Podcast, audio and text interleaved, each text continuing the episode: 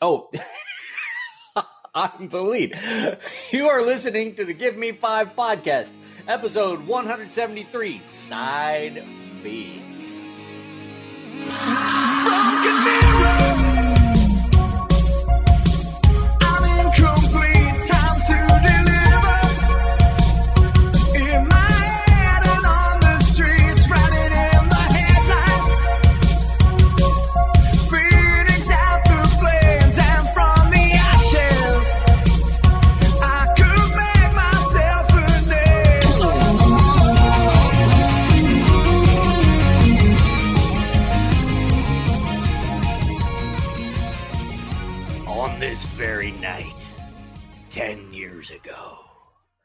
along this same stretch of road, in a dense fog, just like this, I saw the worst accident I ever seen.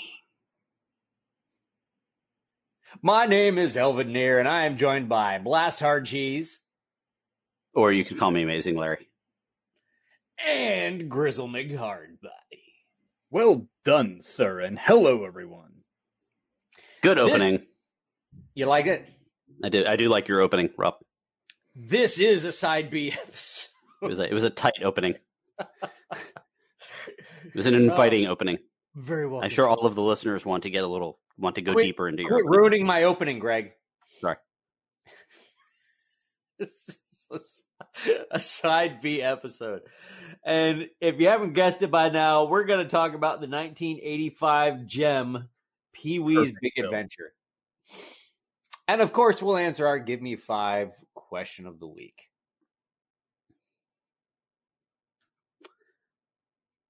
This is a side B where we review a movie, and there will probably be spoilers. We'll try to avoid any major twists, but they will be for a movie that came out over two decades ago. Yeah. So, uh, if you haven't seen it, then I suggest you check it out and come back later and see what we think about it. You should definitely check it out. So, this movie was released on August 9th of 1985. Was directed by Tim Burton, which coincidentally this movie was Tim Burton's feature film debut. Wow. Pretty interesting. I did I had no idea it was Tim Burton. And they had actually got Danny Elfman to do the score. And I believe this was also Danny Elfman's first time doing a score as well. He did not want to do it. I read that he was a Yeah. little worried about working with Tim Burton because it was both of their first times. Yep.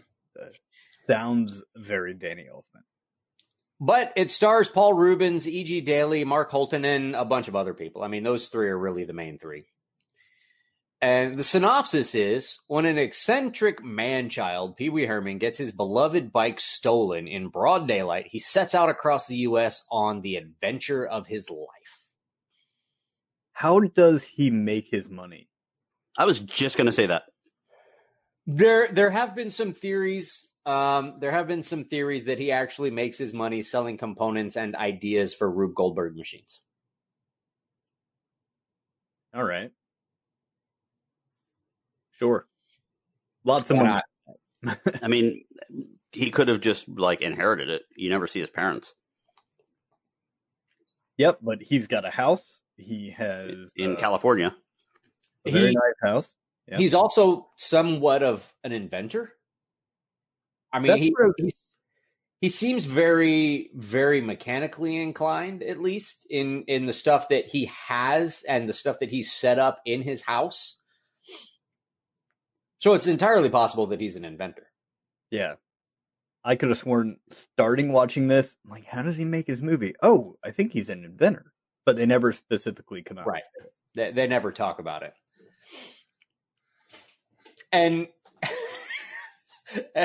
there were a couple of things in this movie that I forgot. Like I did, did- I was watching this with my friend Jimmy.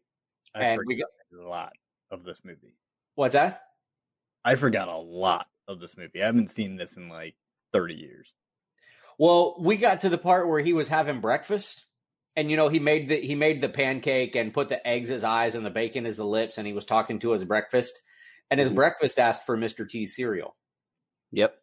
Mhm. and Jimmy looks at me and goes, "Is that a thing?" And I was like, Ab- "It absolutely was. They absolutely had Mr. T cereal back in." And it was 80s. that, that type of corn pop sweet cereal that would scratch the roof of your mouth Yes, yes, it was. when you and, ate and it. I thought it was It was good. Absolute- I thought it was absolutely hilarious that he made this whole breakfast with the pancake and made the the face on it, and then the pancake asked for Mr. T cereal, and he covered the pancake in Mr. T cereal, and then ate three bites of the Mr. T cereal and was finished with breakfast. I was like, "What?" yeah, it's a bit wasteful. There, But we got to see lots of Speck, the little dog. I like Speck. Cute Speck little dog. adorable. Speck was adorable. So let's let we you jumped ahead with you, you with the uh your initial thoughts. What uh what are you guys' initial thoughts on this? I, I mean, honestly, I seriously forgot how how good this movie actually is. I mean, it's not it's not Oscar worthy or anything, but if you're looking for a basic outline of how to do a movie, it, it's hard to go wrong here. I watched Pee Wee's Playhouse. I know I saw this much later, and I thought I remember remembered it being more adult oriented than it actually is. We'll discuss that more as we go later, but I, I did not enjoy this movie as much as I did watching it again. Granted, that was a very long time ago, but I really, really enjoyed it this time. Oh, I thought you were saying you didn't enjoy it this time. No, no, no, No, no. no. I, yeah, I When he I, was a kid, he didn't enjoy it as much. Mhm. Oh, okay, I enjoyed it more now than I'm an adult. fair enough, fair enough. Yeah, I, I told you on the phone the other night. Um, my my parents had certain. They didn't have a lot of rules, but one of the rules was I wasn't allowed to watch anything with a ki- with a adult acting like an idiot. Uh, so things like you can't do that on television, and I was also wasn't allowed to watch anything where violence didn't have repercussions. So a million bullets shot and no one gets hit, kind of thing. um, but as a result of it, you know, when you're a kid, your parents say you can't watch this one thing. You kind of get in that thing where like, yeah, I I hate that. It annoys me. And for a long time, Pee Wee Herman annoyed the hell out of me. Um, to some extent, when this movie started, um, uh, the little laugh where they like kind of just wherever there's a blank space, they kind of added the sound effect of the like the little one. That was like, oh, okay, am I gonna be able to do this? But I started watching. I got to about probably right around the cereal scene that you were just talking about early on in the movie, and I was like, you know what? I think my kid might actually like this Yeah, because so stopped it. And if you listen to our side A episode, you'll know what I watched instead.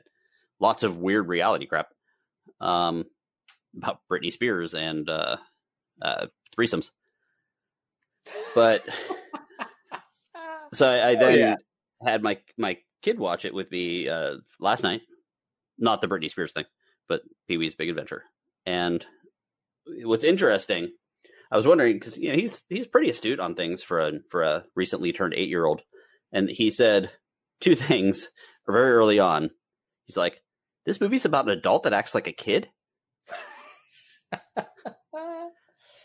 and then when he goes outside of the house and does something. Oh no, no, is when he's he said that when he's playing with his toys in his bedroom when he wakes up.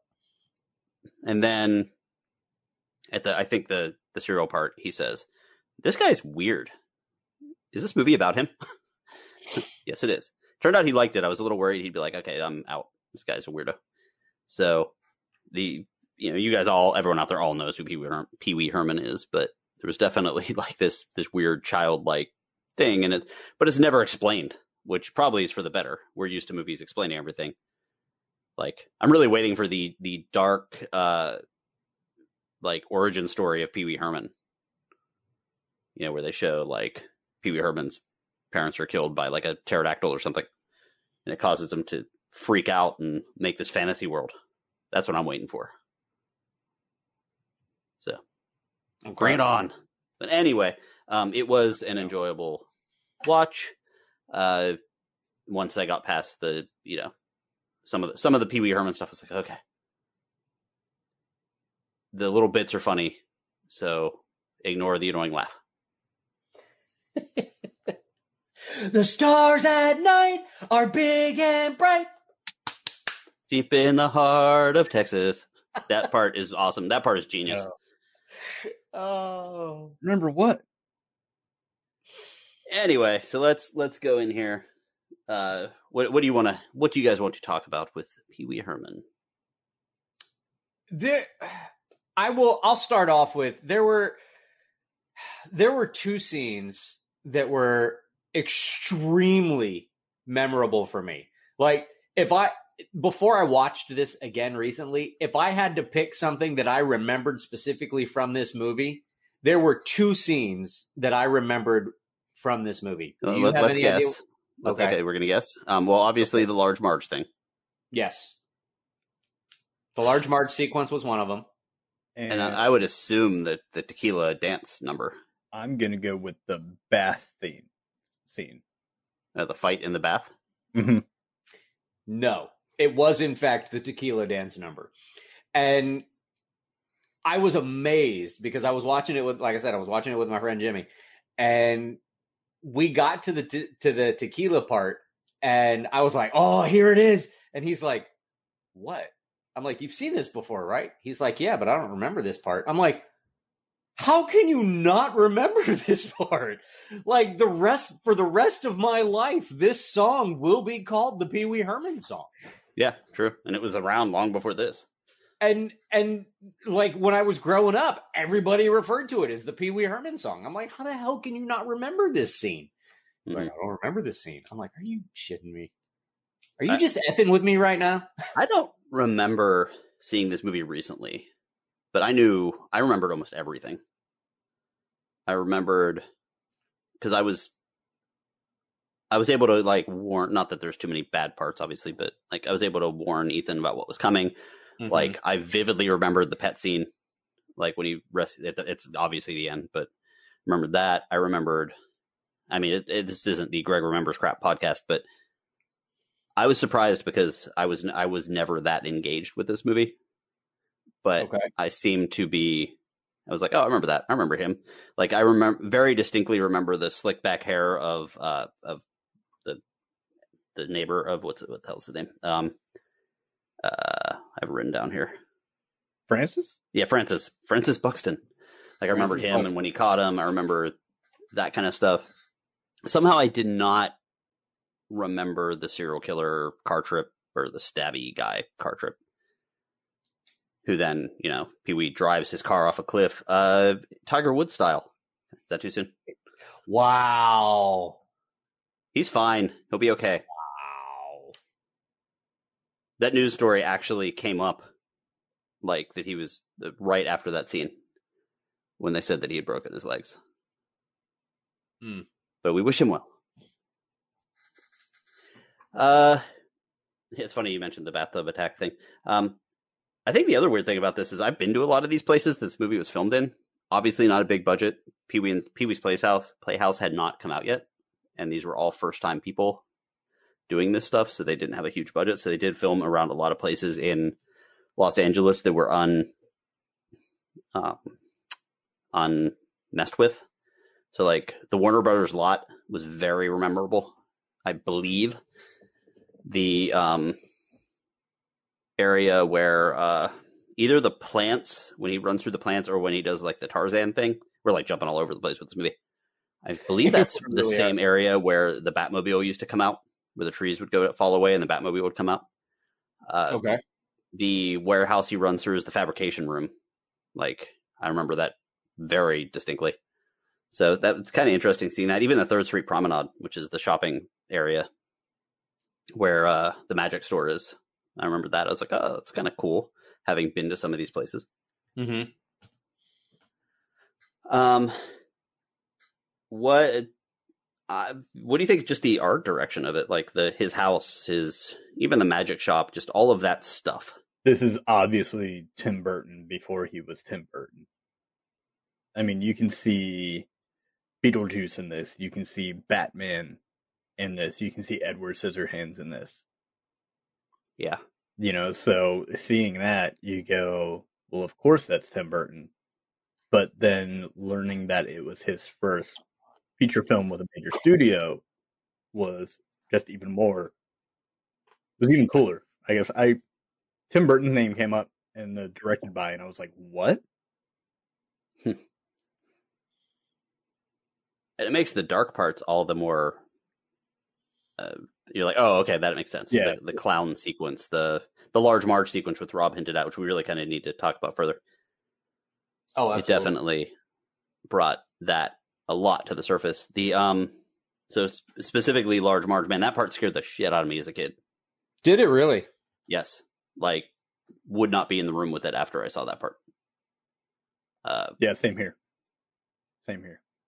where yeah that story in general is the one of the, i know we've talked about uh urban legends before that type of story where the someone picks up a hitchhiker and they disappear as they get too apart and it's like oh she died on this very night kind of thing Mhm. obviously this is a, a switch in it but um that's one of those like urban legend things that actually kind of freaks me out so seeing you know seeing and it freaked me out as a kid so seeing the the scary large marge face um was like whoa and when i was watching it again i'm like i wonder if it's still that scary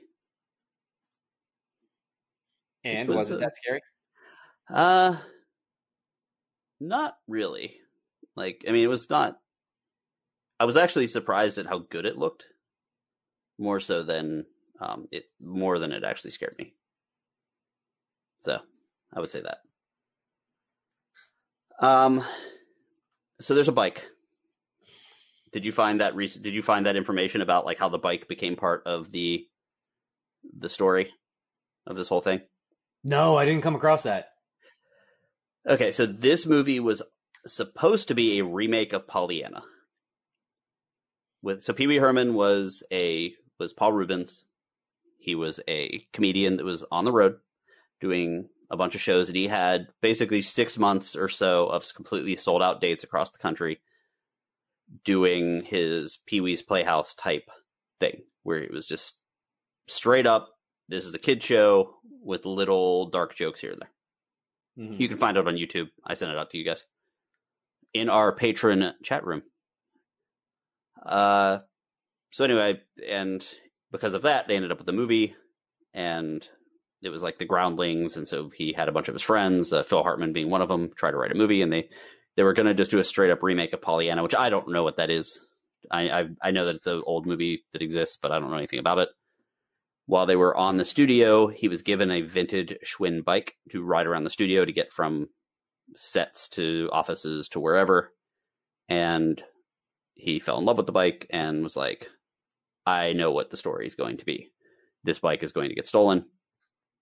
And he Hmm. went from there. So you actually found some cool stuff about the writing of this script, though. I did. I came across a couple of things. Um, Paul Paul Reubens said that he, Phil Hartman, and Michael Varhol they they'd never written a screenplay uh, screenplay prior to doing this film, and so what they decided to do was they purchased a book that was written by Syd Field, and the book was basically how to write screenplays, and they followed the the script or they followed the uh the instructions basically step by step.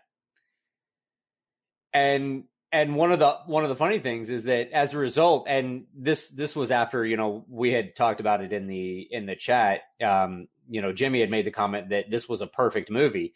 And this movie is actually sometimes used in screenwriting classes because it fits the paradigm perfectly. The film is 90 minutes long. The script is 90 pages long. The first act ends at page 30 at the 30 minute mark, and the second act ends at page 60 at the 60 minute mark. So the the movie actually is used as a guideline for teaching new screen new screenplay writers.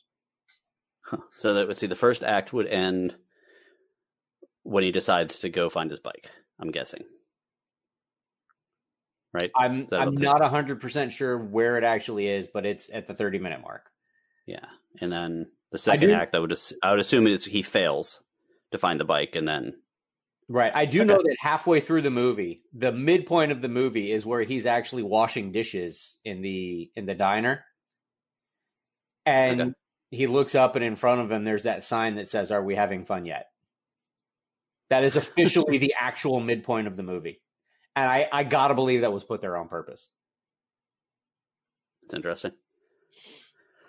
The that's that's cool. I've I've read that book. I have that book actually. I was Mhm. gonna get it, but I forgot to grab it because I took a. It it is one of the bibles of screenwriting.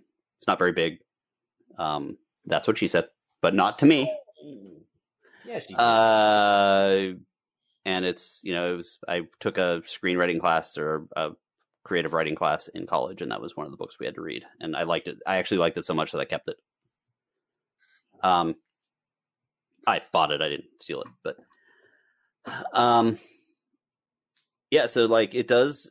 It's interesting because you can tell that they did something like that because every everything that happens does get pushed along. You don't find out much about his about the character Pee Wee, but there is a reason for a lot of the stuff to happen. You know, the bike gets stolen. He has to go on this trip. He find he goes he goes to the the fortune teller and she finds out about you know him because he has the pictures of the bike in the wallet. fortune teller who also does taxes. Oh yeah. Yes, I made a specific note about that. Oh, I thought that was funny when I saw that on the sign. he almost gets mugged in the alleyway by Tim Burton Tarot cards, in a camo. income tax, and palms read. nice. Sign me up. She says, of course, that yes, you know, it's in the the basement of the Alamo, which you know that that everyone at the Alamo that's a tour guide now is like, don't ask us about the basement. And Just speaking of the tour guides, the um I also found out that the the tour guide at the Alamo in the movie, Mhm. Mhm. her lines were all improvised. really, Yeah, apparently That's she funny. she kind of made all of that up. that's funny. Who here knows about tortillas? There are 640 different Victor and Inez. No, We call them Victor and Inez. It's I actually wrote a lot about that sequence because I loved watching his increased annoyance as the tour guide was doing the like the jungle cruise style tour with like the little cheesy jokes and yeah. And just as it was going on you could see he was getting more and more agitated. He was kind of stuck between that old couple and like i thought that was perfect subtlety amongst all the not subtle stuff. Um still not as good as the amazing larry sequence though. Is this something you could share with the rest of us, Amazing Larry? i forgot. I've there are Oh, I this movie's very quotable. Yeah, man. like do you guys actually know like a lot of the stuff that he says like the, the childish stuff? Like i know you are but what am i? And like i'm sure that existed before hmm but like there was a couple other things that i wrote down that i was like There, I was talking about this the other day. There are things that I still quote from this movie, and I have been quoting for years.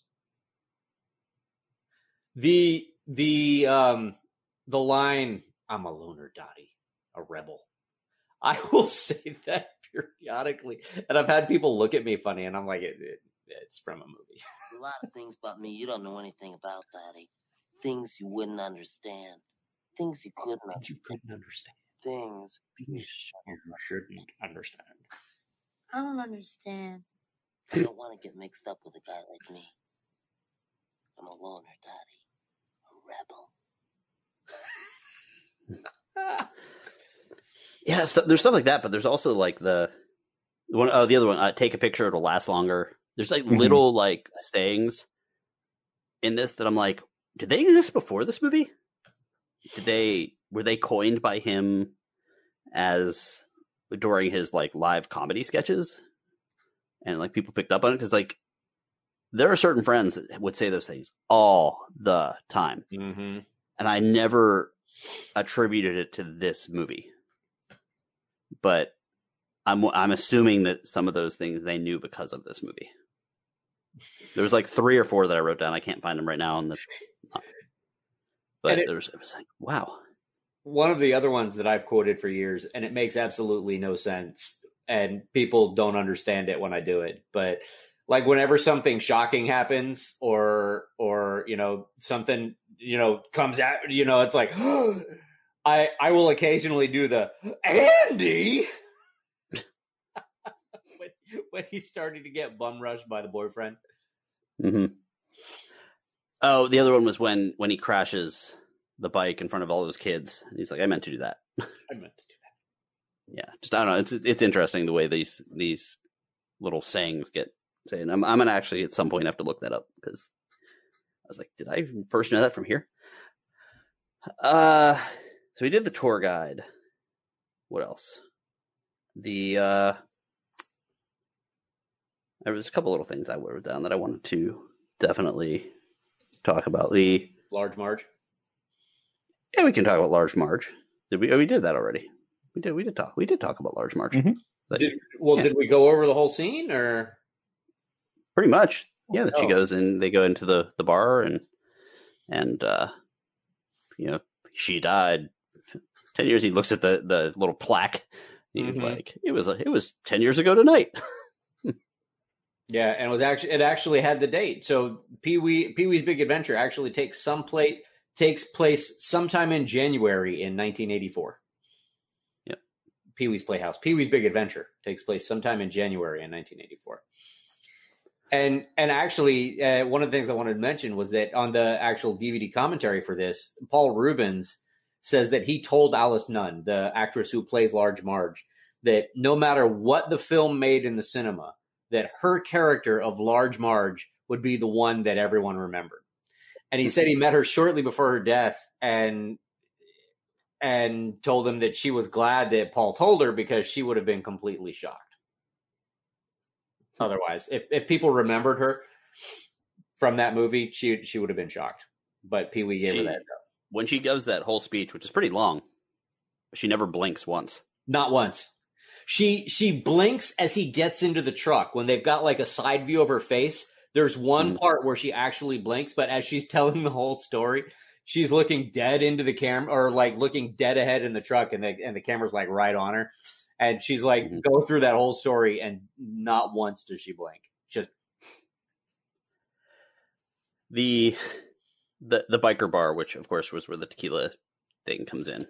That Satan's is a big, that's a big thing. What's it called? Satan's helpers. Yep.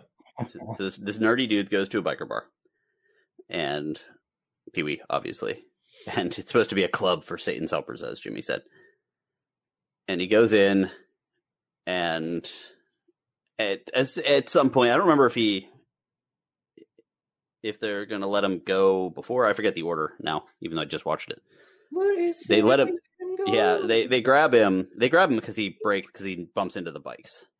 So he leaves. He bumps into the bikes, right? And then they they kick him out. He bumps into the motorcycles. They all fall down. Then they drag him back in, and they do this thing like I say we kill him. I say we cut him. Then we kill him. I so and so say we hang him, then we cut him. Then we kill him. And he does this little. I say we let him go. No, No. like that sequence is great, and that of course. And then there's a big cameo there that I had never noticed before.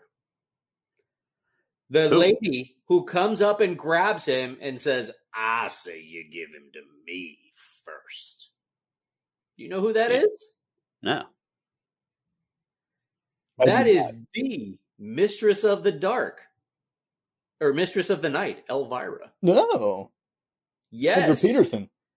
Cassandra Peterson has a cameo in this movie as Mama from the mic from the biker bar. That's amazing. She is also on the wall of the magic shop yes, yes, she is. as is. Elvira. ah, I'm assuming Tim Burton had something to do with that. Very possible, but she she was big in the '80s, wasn't she? I mean, when when Oh. did she really take off? It was like the '80s. Yeah, Yeah. I think on the other side of the middle of the 80s. As a very strange aside, someone someone brought me an Elvira comic book that they had gotten at a thrift store, and it was like a big size comic book, and inside of it they had a bunch of clippings from when the it was from the Elvira movie, and inside of it they had a bunch of clippings they had cut out of a newspaper, whoever this person that sold it to the thrift store from of like reviews and things from the movie, and I think that Elvira has a stalker. That's Hmm. basically That's a little weird. Sure. Yeah. it's weird, but it's not me. It just happened. I just have her ex stalker's stuff in my house now. okay. Nobody. In case you're asking, my name is Rob. If you're Elvira Stalker that you want to, I figure you have you you can handle yourself better than me. Uh, as I look at all the lightsabers behind you. Um, yeah. So they, the biker the biker sequence is great. It's just the little sequences that I think are actually pretty good. You know, from from the Rube Goldberg thing, the the meeting in the basement, which is where you heard the the crazy Larry thing, where he's trying to figure, he's talking to all these people that to try to explain what happened to his bike that got stolen. that I bought two hours before my bike was stolen. Yeah. What's the significance? the significance of that? No. Oh. He's got like yeah, he's got them there for like three hours, and he's doing this this whole thing, and they start whispering to themselves. And cra- I just love the fact that the crazy Larry thing is so random. Just this dude with a multicolored mohawk, and it just I don't know makes me laugh. That that's like I love Crazy Larry. I want the, that's the movie I want. Crazy The Larry. Crazy Larry movie. Amazing Larry. I want that movie. So Amazing Larry. oh, amazing Oh. Larry. Yeah, I keep Keep it. saying crazy Larry. Yeah. Sorry. Amazing Larry. My bad. It's been a night. Yeah, definitely amazing Larry. How would you even know if it was an amazing Larry movie? Exactly. Uh, let's see here. I, lo- I I actually really liked all the interactions between him and Francis too. The the two the two grown ups acting like children. hmm Francis reminded me when I first saw the Carnival season of American Horror Story, and they had the the rich dude. Um, uh, what the heck is his name? Uh, I, I wrote it down. Uh, Dandy Mott. In that, with it was like the the rich kid that like his mom would buy him everything in in American Horror Story. He seemed so familiar to me, and then it occurred to me as soon as I saw this, I'm like, that's freaking Dandy Mott. Mhm. That's where they got that archetype character, the over the top, super dramatized, rich, snotty kid that I, my dad will buy me anything I want. And This giant ass bathtub. interestingly enough, I read I read somewhere, I don't remember where it was, that Mark Holton, who plays Francis Buxton, was actually not the first choice Hmm. to play that character. And in my opinion, I think it worked out better with with Mark Holton playing the character. The original the original person they wanted to play the character was Corey Feldman. But he was tied up with the Goonies. So it was right around the time of the Ah. Goonies. But I think having the two man children playing opposite each other was a better fit than having Pee Wee matched up with Corey Feldman at the time, who was a child, in fact, at that time. Hmm. And I think it worked better for the movie having Mark Holton play Francis Buxton. He was in uh, Leprechaun. Didn't know that. Who, Mark Holton? Mark Holton. Yeah. And the Naked Gun, for all things. That's interesting. Naked Gun might come back later. Hmm. Um, let's see. Movie studio. Ah, the movie studio. So he eventually gets to the basement of the Alamo, finds out that, in No, fact, he doesn't get there. yeah, yeah, finds out there, in fact, there isn't one. There's Gets all no down at and the. Alamo. Everyone laughs at him. You know, he has his little moment. He, uh, and he, he eventually makes his way out to California. And Because he sees This- the newscast.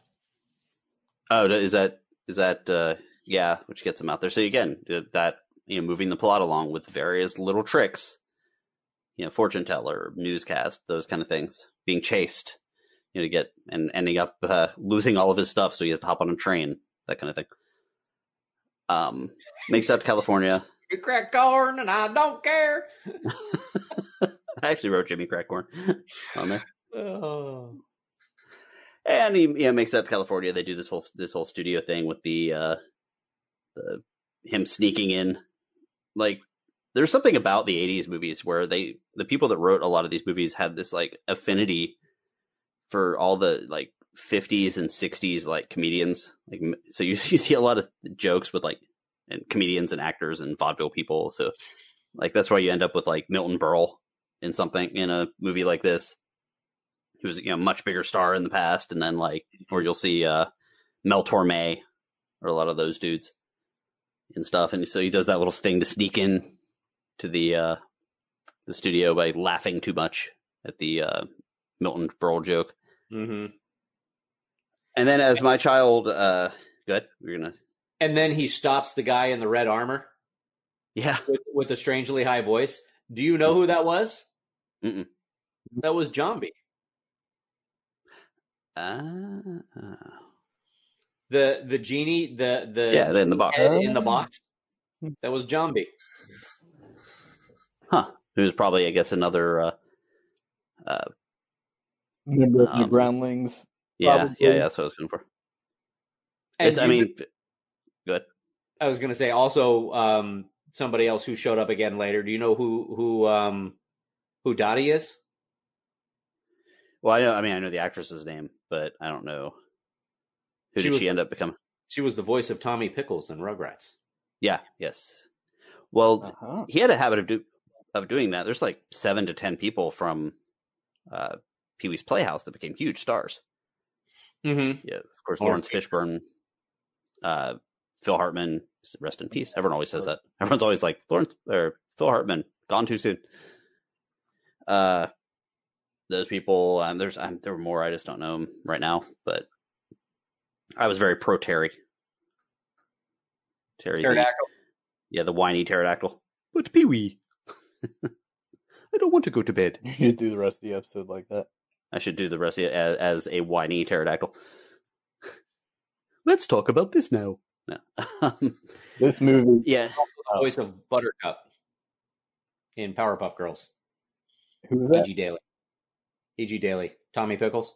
Ah, Dottie. okay. She was also the voice of Buttercup in the Powerpuff Girls. You know, I've never understood the uh, fear of clowns, but I get it after watching this movie. One- of um, Pee Wee's rage-induced hallucinations. Uh, he's just having a nightmare, but the clowns are putting his bike back together, and they're just all crazy looking. They got like teeth painted on their lips. I'm like, okay, those clowns I get. Did you? I think did you catch the one in the beginning though? Because he chained his bike to a clown, and when he came back and his bike was gone, the clown was mocking him and had like this evil face. Yeah. He put the one chain loop around the clown, but he had yards and yards and yards of it wrapped around the bike itself. Uh, which I thought was kind of funny. But Yeah, that, that's clown hallucination because he uh, he hops on a motorcycle and he can't ride a motorcycle, so he drives off like all cool, and they're all cheering for him, and he drives through a billboard, and that's what he's knocked out and picked up by an ambulance, and that's that's where the clown hallucination comes from because he's out knocked out cold. Which, uh, yeah, that actually scared the crap out of my kid. I, I forgot about that part. I I knew that the large Marge thing was going to be a problem, so I was like, yeah, just close your eyes for one second. But I forgot about the clown thing, and when the the one normal looking clown, except for the teeth painted on his face, showed up, Ethan looked away and was like, "Tell me when that guy's gone." okay, I will. Uh, California movie studio. They do this really cool, fun chase scene where he's, he gets the bike back. He's riding through the studio, that's a, that's a, that was a dream of mine. Yeah. being able to run Yeah. through a studio. Yeah, to run through active movie, like sets of active movies. It's all classic type movies. Yeah, like You got your- blanket bingo kind of dealio. There's a there's a version of Godzilla being directed, and that just had me. It probably got the biggest biggest laugh out of me in the whole movie when he uh, bikes across the set and he's running over the little tanks Yes. and he's doing his little his little disembodied laugh thing. Oh man, Mhm. I was in tears. Is that what are the other ones? There's a And what, I love the fact that like everything kind of gets hooked together. So there, there's this like giant chase that looks kind of like a parade going through there. Um, and he eventually escapes using his bike's turbo booster. The I like the bike had little inventions on it too, kind of fun. Mm-hmm. Uh, escapes using the bike's turbo booster, and of course he's broken quite a few laws here, even though the bike was his. So I'm pretty sure he would have gotten off, but then he ends up and there's this like pet store sequence right outside of the studio. There's a pet store on fire. He kind of looks at his bike and looks at the pet store and then runs in and starts rescuing puppies. He rescues a monkey first, and then has the puppy rescues and whatever. And as as he's doing it, he keeps on running by this this tank of snakes and like sneering at them each time, like, "Ugh." I don't want to do that. yeah. I love that sequence. I love the the looks at the snakes. My kid, it was even funnier watching it with my kid because he's like, so goes through all these studios. Ethan figured that part out just fine. Goes out and he's like, it was just funny. He's like, I don't think they're in a movie set anymore. I think that's really on fire. So I was like, oh, and he's like, and so before anything happens, he's like, I bet if he rescues the animals, they won't, he won't be in trouble anymore. you know how, I mean, maybe he could have written this movie. Uh, does all this stuff, and then as he's doing it, he was like, he was like, he doesn't really want to touch the snakes. yep. And he cracked up when Pee Wee runs out of the thing, like Ace Ventura style, you know, like with the bat, but with the snakes clutching his hands and passes out on the ground with the snakes all in his hands. Oh, I love that sequence. That might actually make the whole movie worth it. Um, excellent. And it leads to uh, him getting the Pee Wee Herman movie made. Yes. And do you know who who plays Pee Wee Herman in his movie? Thanos' dad. Yes. Yes, he does. And Morgan Fairchild plays Dottie. I remember Morgan Fairchild from the 80s, but Yeah. And they make it into a James Bond type thriller or spy movie. the name The X1. P.W. Herman. What did you what did you say, Jimmy, at the when you were looking at the in our chat? You're talking about the the cameo. Was that the cameo you were talking about when he's at the the Bellman? Oh yeah, Pee Wee has a small role in his own movie, and he's the uh, the bellhop at the hotel in a scene with the Brolin and um, his, his love interest on screen, and he they dub over his voice, which is hilarious. And he also he keeps looking at the camera, and uh, Yeah. he he doesn't know where to stand, and that that also, I mean, that part was was hilarious. Paging Mr. Herman. Mr. Herman. Mr. Pee Wee Herman.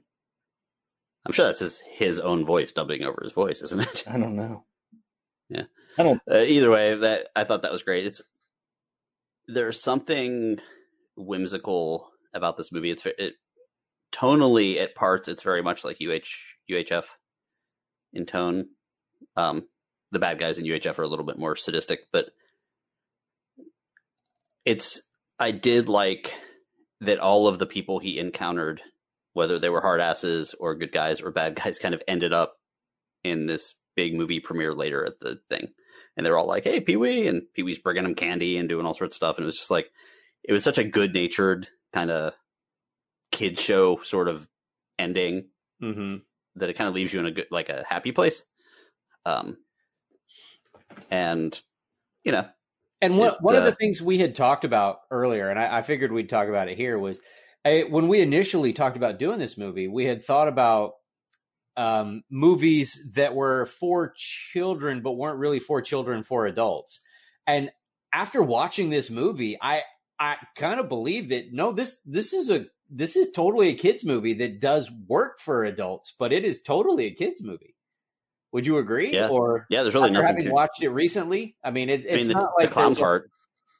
Yeah, but it's not like there's a whole lot of like jokes that go over kids' heads or anything. It's not like there's a lot of like you know winking at the camera for the parents and whatnot. It's it's genuinely a a kid. I mean, it's it's a kids movie. I mean, straight up. Yeah, Yeah, no, there was nothing. Like I said, I watched it with a kid. I was like, there's nothing at all. It's PG, even. It's not even PG 13. So it doesn't even get the option of dropping the. I think the only naughty word in the whole movie was crap. Or crappy. It's Like, I don't want your crappy bike or whatever it is. Yeah. Um, when Pee Wee's having his little my bike has gone meltdown. Anyone else have anything else to say about the movie itself? Why couldn't we have found a use for the boomerang bow tie? You would have liked to see the boomerang bow tie? Yeah. I would have. That was the only thing that yeah, that was the only thing that he bought that he didn't use. Yeah, I would have liked to see that uh, uh, in use. I'm, I'm guessing uh, budgetarily that just wasn't going to happen. wonder if there's an outtake. Hmm, maybe. So, would you guys be interested to know what this movie was competing against when it came out? Damn right, sir. Absolutely. Well, the the two week period before and after the release of this film, so a week before its release and a week after its release, the movies that were out around this time were Fright Night, the good version with Chris Sarandon, Summer Rental, the John Candy movie, Weird Science, total classic, The Hills Have Eyes 2, Real Genius with Val Kilmer, My Science Project, which I remember, and we may do that movie coming up here uh, in the next month or two. Return of the Living Dead and Year of the Dragon.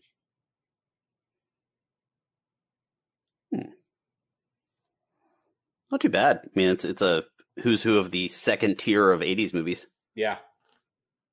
Um, you know, no one would be like, "Fright Night is my favorite '80s horror movie." They wouldn't say that, but if you mention Fright Night, someone would say like, "Oh, I love that movie." Mm-hmm. Mm-hmm. I I definitely like that movie. It was I, I that was one that I bought. I own it. Um, and I was not a huge fan of the remake. No one was. So speaking of remakes, what would you say? Remake, revival, or rest in peace? I'd say sequel. There already was. It's called Big Top Pee Wee. Dark origin story. I've already Dark said it. origin story. I dig that. Yeah. explaining why Pee Wee is permanently trapped in the mind of a uh, seven or eight year old. got all that damn money. Yep, exactly. I That's what I'm I think I think we we should get a revival because I really think this movie stands on its own, and I think it it has that perfect spot in the 1980s lexicon. And I really don't think that that this is one that would translate very well with a remake. I mean, No, you where might everyone's everyone's too cynical now for this kind of movie. yeah, Like way too cynical for this kind of movie. It, it wouldn't. The the even watching this, you feel bad for him when he gets laughed at at the beginning by the kids, and again later on when he gets laughed at at the Alamo. hmm and the entire movie would have to be mocking this weirdo. Um, so a revival. I think this would be a great like Enzian type movie, oh, like to watch in a in a crowd or an outdoor kind of movie. Um, nice. Is it time for the question? I'm ready for the question. Are you ready for the I'm ready for the question. Yes. We do have at least one voicemail. We also have a another guest uh, question answerer because I had I had a lunch date Ooh, and my lunch date answered the question. excellent. It's nothing too crazy. It was with my own wife. Ah. But, Well- you know, The question for this week is we want to know who are your top five actors or actresses that will forever be known to you? So this is a very personalized list. They will forever be known to you as one character in particular. So when you see them, you're like, oh, you know, the Terminator's in this movie. Hmm. gotcha. So, how, who's going first? I guess I will. What do you got, Jimmy? I have a couple of honorable mentions. Uh, starting first, Mel Gibson will always and forever be known to me as Mad Max. Hmm. And see, that could go a couple of ways too, because somebody could could always think of him as um, uh, Riggs. That's true, but I don't. Braveheart. Mar- no, Martin Riggs from Lethal Weapon. I, I know, or Braveheart. Oh yeah, well yeah, Braveheart too. William Wallace. My other honorable mention is going to be Ron Perlman. That is Hellboy. Oh, without question. I, I saw the Hellboy with David um uh yes, and I I did I, just the whole time I kept going. God, he's not Ron Yeah. Perlman. So uh, making it to my number five is going to be Paul Reubens, always and forever will be Pee Wee Herman. My number four, and I'll be really upset if he doesn't at least make a cameo in the next film that will be PG 13 from Marvel. That's Wesley Snipes. Accomplished career, been in a whole bunch of other things, but always to me will be Blade and no Mhm. one else. My number three, although he's been in so many other movies, I can't ever imagine a universe where Tom Cruise is not Ethan Hunt.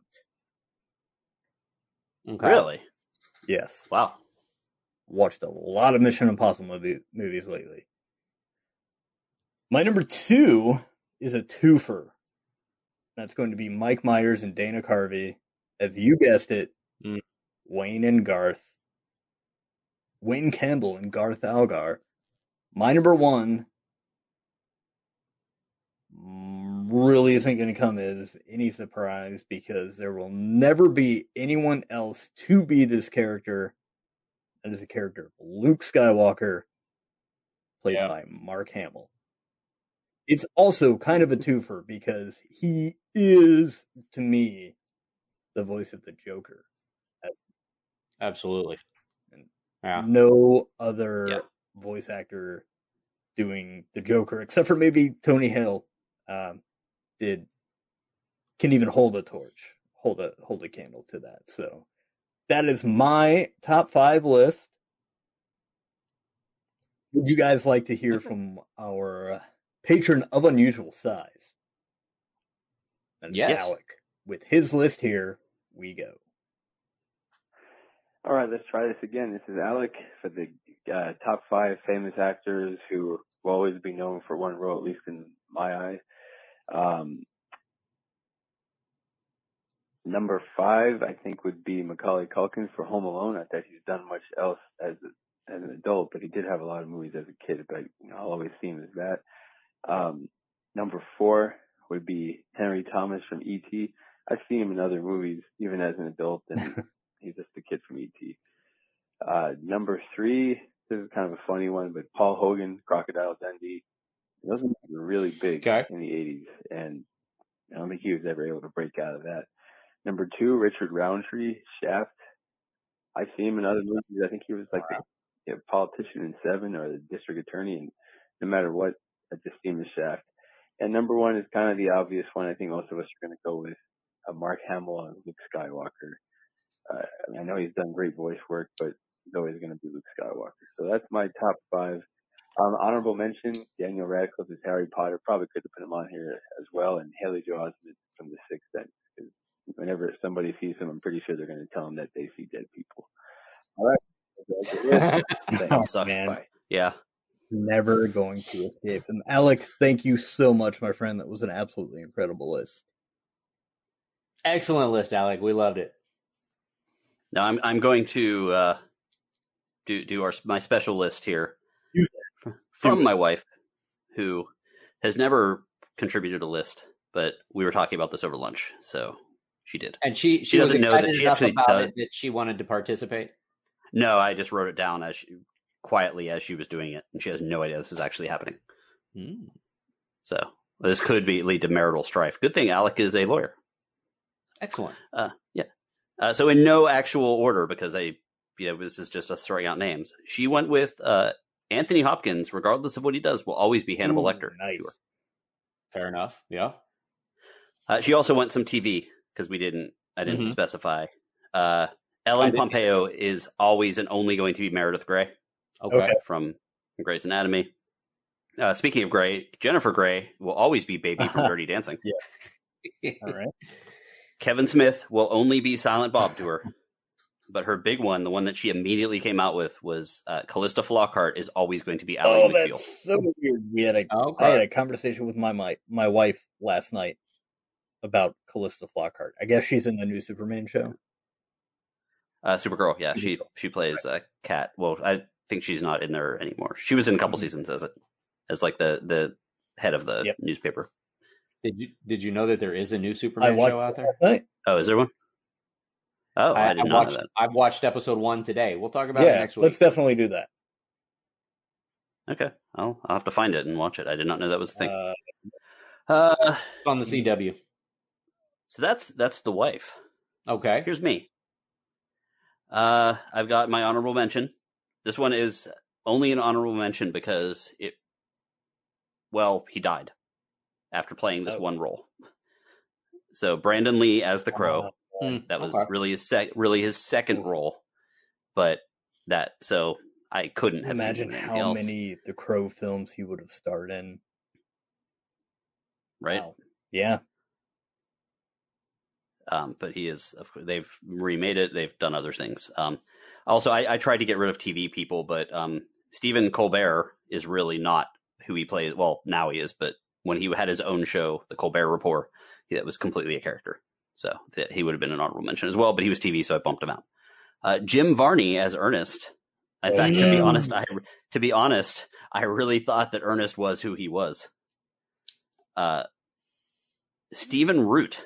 He's Milton in Office Space, and I can't see him as anything else. Even if I see him in anything else, I'm like, oh, it's Milton playing a cop or whatever.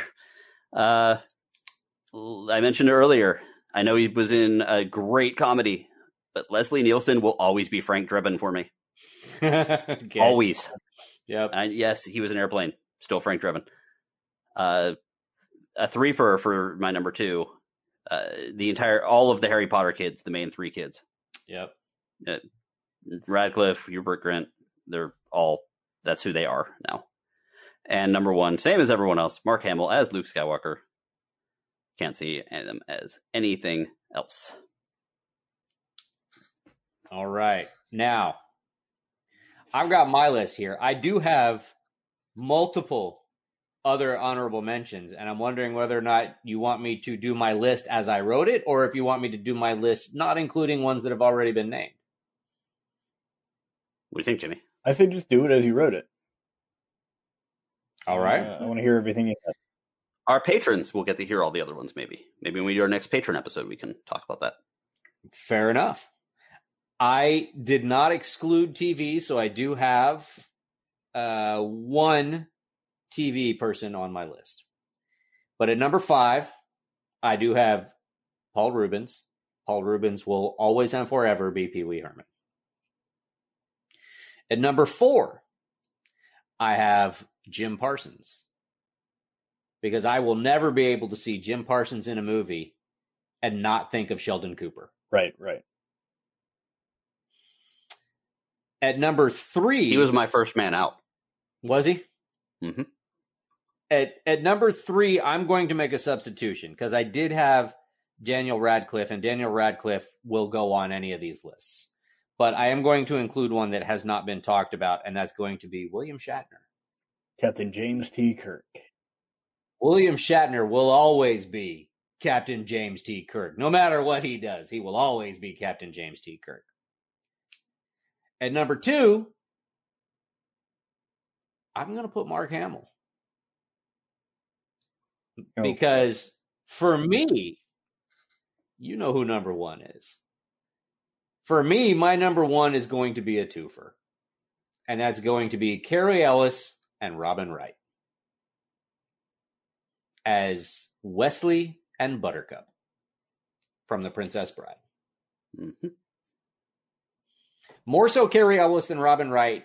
She I have bought her in other roles, but I still see Buttercup when I see her. Makes sense. My my, uh, five. my other one that got bumped out was uh, was uh, Norman Bates himself, Perkin Anthony Perkins, Mm. because and and then I looked and he was in sixty seven other movies. I'm like, well, but he was great as Norman Bates. In one of the ser- one of the a slashers that doesn't wear a names? max. couple of big names that didn't get selected, Uh, or do we want to hold that? let's hold it for the patrons. Okay. Speaking of uh, patrons, we have a Patreon. You can check it out. You can be part of the show. You heard some some guest lists. Those are patrons. Well, and someone who's married to me. Uh, but check it out. Patreon.com slash give me five podcast. We have it's just five dollars. You help the show keep going, and you get a chance to chat with us and partake in the show in little ways. You can see it all there. Uh, if you want to reach out to us, Jimmy has uh, created us a website, givemefivepodcast.com. It's glorious. It's lovely. It's pretty even. Uh, has lots of cool stuff on there. Rob's been doing book reviews on there. You can find past episodes. I go to it to find information when I'm tweeting things. You can contact us, find, find all of our information there, so on and so forth. Uh, if you want to contact, contact us directly, give me five podcast at gmail.com. Uh, and you can check out our Twitter and Instagram. Stuff going on there now. A little more. Give me five pod at Twitter and Instagram. Uh, if this episode comes out on Monday, which I'm pretty sure it, Yes, it, usually does. will. In fact, Uh, hi, fr- hi, it's Monday. Yes. Uh, Happy uh, Monday. Hopefully, your that. Monday is going well. I will be participating in a book launch for um, Mark of the Witchworm. We reviewed it a couple months ago, I believe back in November. And we just recently had Steve Van Sampson on our show talking about writing and bad movies. Uh, he is releasing his book. I get a chance to talk to him about that live in a live webcast uh, on the dorkening.com network. You will be able to find it. Just look up Mark of the Witchworm, The Dorkening, and you will find it and you can look for our social media to figure out where all that stuff might be. Thank you in advance if you yeah, decide to do pre-order that damn book. Damn it! Yeah, it's great. Great. We all got. a I chance to can't read wait to read it again, Well, and I I- can't wait to listen to it. but I will listen to it when it comes out. Well, there you go. Thank you guys listening. so much. Good morning, good afternoon, and happy Monday. There's a good one written down on the screen. Tell them Large Marge sent ya.